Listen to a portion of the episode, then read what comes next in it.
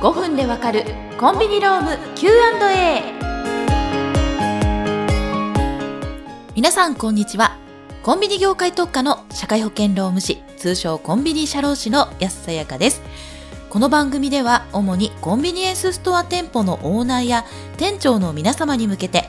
店舗経営で必要な人事労務の話やトラブルが発生した場合の対応についておよそ5分で解説していきます。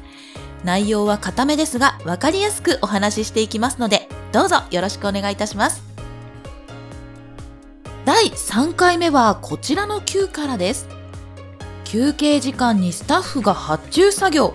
その時間の給料支払いを求められたら払わなければならないのでしょうか？という9に対してですね。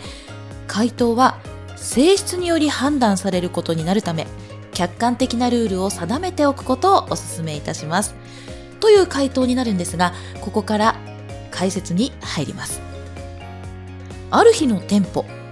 レジで発注作業をしていたスタッフが休憩時間になり、休憩開始を打刻。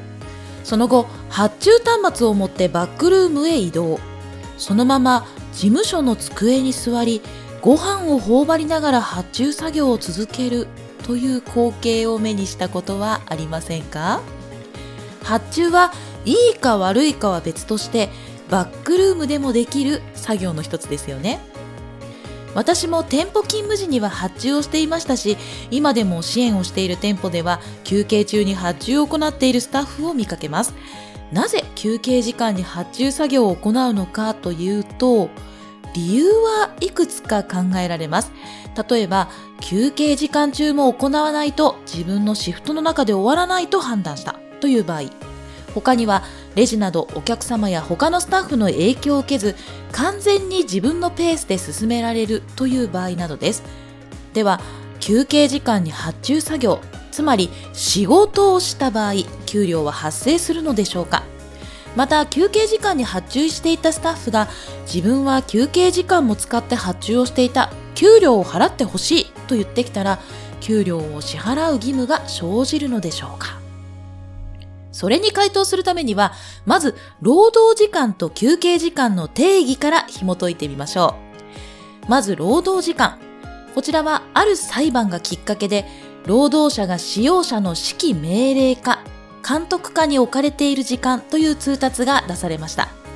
また、休憩時間とは、労働時間の途中に置かれた、労働者が権利として労働から離れることを保障された時間です。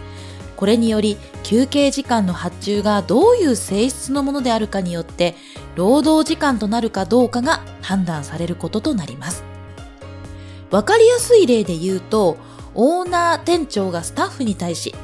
休憩時間を削ってでも全部発注して帰ってくれ。なんて言ってしまったら仮にシフト表で休憩時間が明記されていても労働時間すなわち使用者の指揮命令下に置かれている時間として判断されてしまう可能性が高くなります。これは完全にスタッフへ指示をしていますよね。ただ直接的な指示をしなかったとしても労働時間と判断されてしまうケースも考えられます。それは例えばスタッフが担当している発注の箇所が多くかつ就業時間までに担当箇所を全て終えなければならないという暗黙のルールが出来上がっている場合です。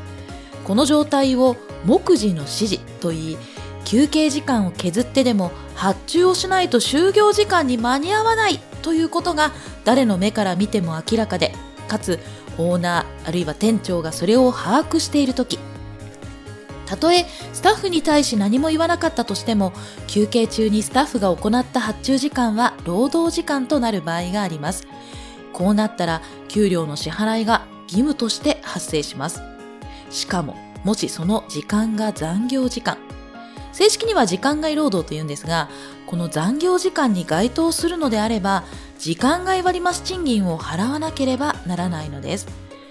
逆に業務量も特に多くなく十分労働時間内で発注を終えられるのにスタッフがレジ接客をしながらだと気が散って発注に集中できないだから休憩時間にやってしまおうと自ら考え休憩中に発注を行った場合はスタッフが給料を要求しても直ちに支払う必要はないでしょうただ現実的にはそう簡単には判断できません。というのも日によってお客様が変わりますし、急に店舗が混雑することもあるからです。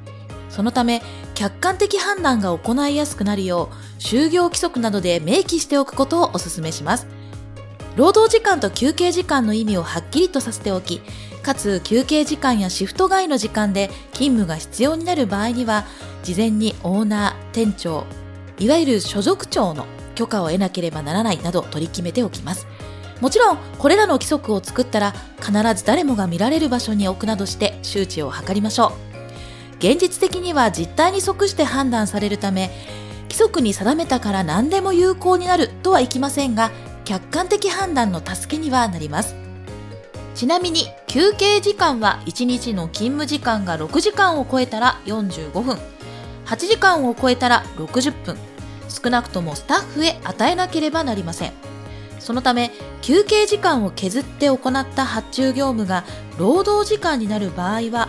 本来その日の別のタイミングで削った時間分を休憩として与えなければならないので注意が必要です責任感の強いスタッフほど悪気なく自分の身を削ってでも任務を遂行しようとします。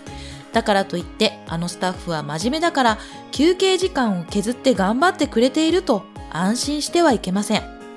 小さなことからトラブルに発展させないためにも合ってないような休憩時間が常態化している場合は就業規則やシフト表に明記し休憩時間はしっかりと体を休めるようスタッフに伝えておきたいものですね。ということで今回は休憩時間に発注をしているスタッフさんのお話についてでした。以上5分でわかるコンビニローム Q&A お相手はコンビニ社労士の安さやかでした。それではまた次回お会いしましょう。